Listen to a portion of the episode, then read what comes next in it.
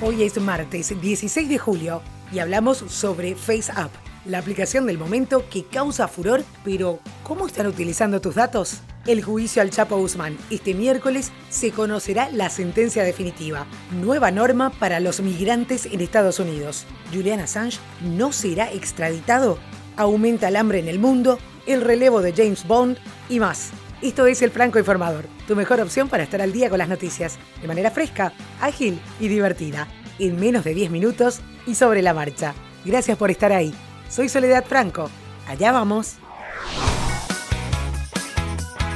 Basta con echar un vistazo a Twitter para comprobar el impacto del fenómeno social generado por FaceApp.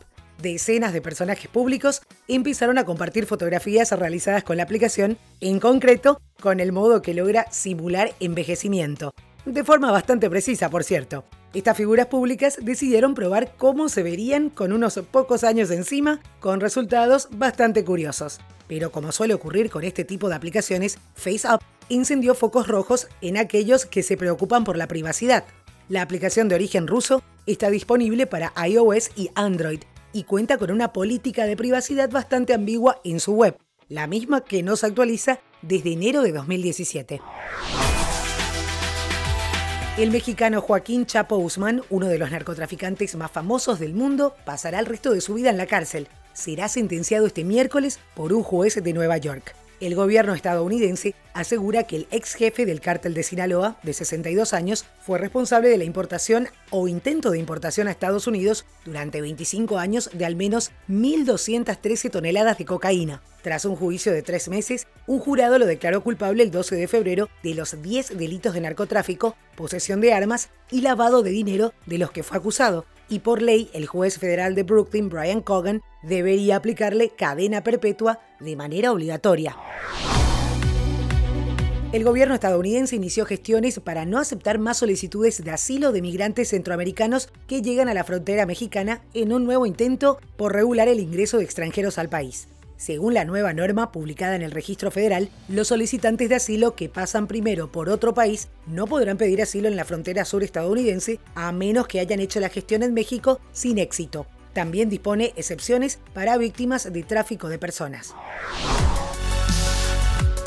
Un miembro de alto rango de los gobernantes islamistas de Gaza, Hamas, llamó a los palestinos de todo el mundo a matar judíos, provocando así la indignación de funcionarios israelíes y palestinos, así como el enviado de la ONU. Fatih Hamad, miembro del máximo órgano político del movimiento, pidió durante una marcha que los palestinos en la diáspora ataquen judíos con el permiso de Dios. El ministro británico para las Américas y Europa, Alan Duncan, reafirmó este lunes, tras una reunión con el canciller de Ecuador, José Valencia, que el fundador de Wikileaks, Julian Assange, no será extraditado a ningún país con pena capital, como reza el acuerdo que alcanzaron ambas naciones. Ecuador revocó el asilo diplomático al fundador de Wikileaks el pasado 11 de abril y desde entonces se encuentra bajo el control de la justicia británica, que lo sentenció por vulnerar medidas cautelares que le había impuesto en 2012. El número de personas que pasan hambre llegó en 2018 a 10 millones, lo que supone el tercer año consecutivo de aumento, según revela un informe de la ONU sobre el estado de la seguridad alimentaria y la nutrición en el mundo. Según el informe, la cifra de 821,6 millones pone en evidencia los enormes obstáculos que existen en el camino para lograr el objetivo de erradicar el hambre para 2030, que forma parte del Plan de Desarrollo Sostenible de la ONU.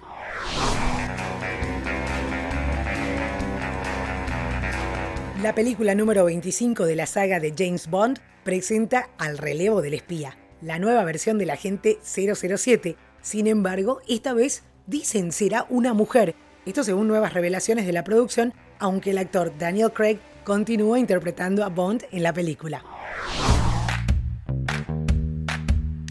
Un fantástico viaje en el tiempo y de manera real a través del primer desembarco en la Luna, el de la misión Apolo 11, tal como fue hace medio siglo, es posible gracias a un investigador de la NASA, Ben Feist, que realizó un sitio web basándose enteramente en material histórico.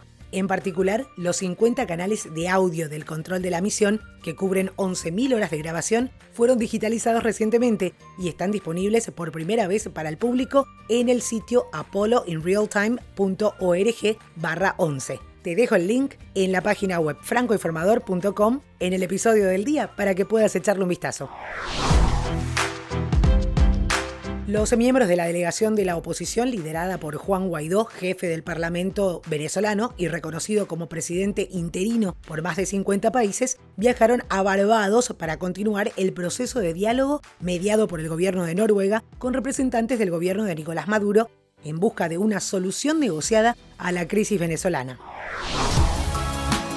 El derrame de 3.000 litros de ácido sulfúrico en aguas del Mar de Cortés, también conocido como Golfo de California, en las costas del puerto de Guaymas, estado de Sonora, activó la alerta entre los grupos ambientalistas que denunciaron la muerte de animales en la zona. La empresa minera Grupo México, la más grande de ese país, provocó el derrame de esta sustancia debido a un accidente en una de sus terminales marítimas y la Procuraduría Federal de Protección al Ambiente inició un procedimiento de inspección en las instalaciones de la compañía. La vida marina del Mar de Cortés, bautizado como el Acuario del Mundo, sucumbe apenas unos días después de que cayera el ácido sulfúrico, denunciaron los ambientalistas. Twitter está de estreno y a partir de este lunes 15 de julio una nueva y más simplificada versión de su página web estará llegando a los usuarios. La página web de Twitter mantiene la organización de 3 columnas principales, pero ahora da más peso a ciertas áreas de la página y elimina la barra superior. Esta nueva versión de Twitter también va a estrenar el modo oscuro en la versión web. Además, la red social anunció reglas más estrictas sobre cuentas y tweets en contra de grupos religiosos.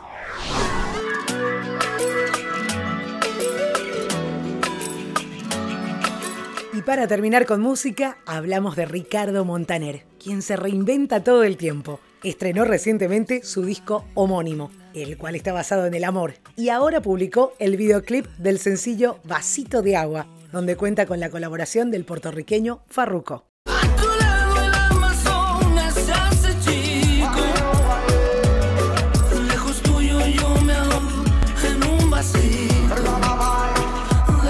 En lo que va del año, Ricardo estrenó 2 audiovisuales como promoción. El primero fue ¿Qué vas a hacer?, protagonizado por Lali y J Balvin. Esto es todo por hoy. Ya estás al día con la información. Te recuerdo las redes sociales. @francoinforma en Twitter, francoinformador en Facebook e Instagram. Estamos en todas las plataformas de podcast. También en la página web www.francoinformador.com, en la pestaña de episodios, tenés el episodio del día con la información para que puedas profundizar en cualquiera de las noticias que te haya interesado. Y recomendanos, que es la mejor manera de seguir creciendo. Hasta cada momento.